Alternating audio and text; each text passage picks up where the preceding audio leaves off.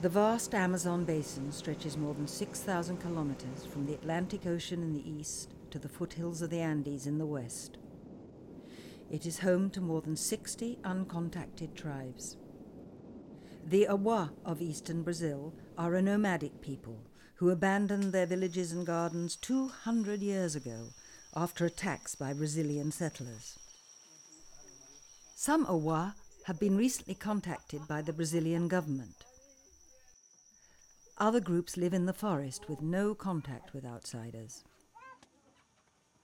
A railway now cuts through the Awa's territory, bringing in miners, ranchers, and settlers, and with them violence and disease.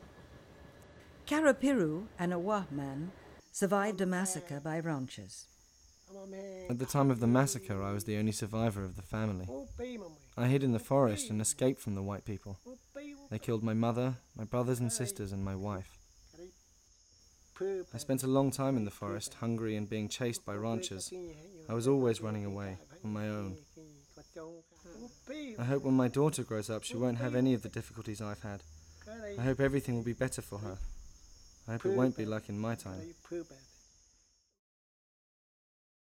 On the western flank of Brazil lies the Javari Valley, a vast virgin rainforest home to more uncontacted Indian tribes than anywhere else in the world.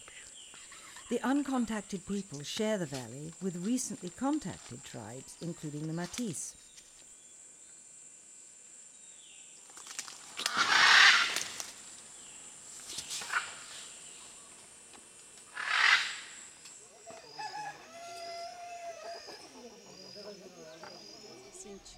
Eh, antes nós tememos do branco. Before we were frightened of the whites, Queria matar a gente. we knew that they wanted to kill us. So whenever they appeared, we would run off into the forest. We'd abandon the village and disappear off into the jungle. Aí todo mundo já foi embora. Later on, we'd arrive at the Indian Bureau post, and there we'd catch diseases. We'd go off into the forest having caught the illnesses. We weren't used to those illnesses. Then we'd bathe in the river, lie by the side of our fires, and before we knew it, we'd all caught pneumonia. Lots of us died.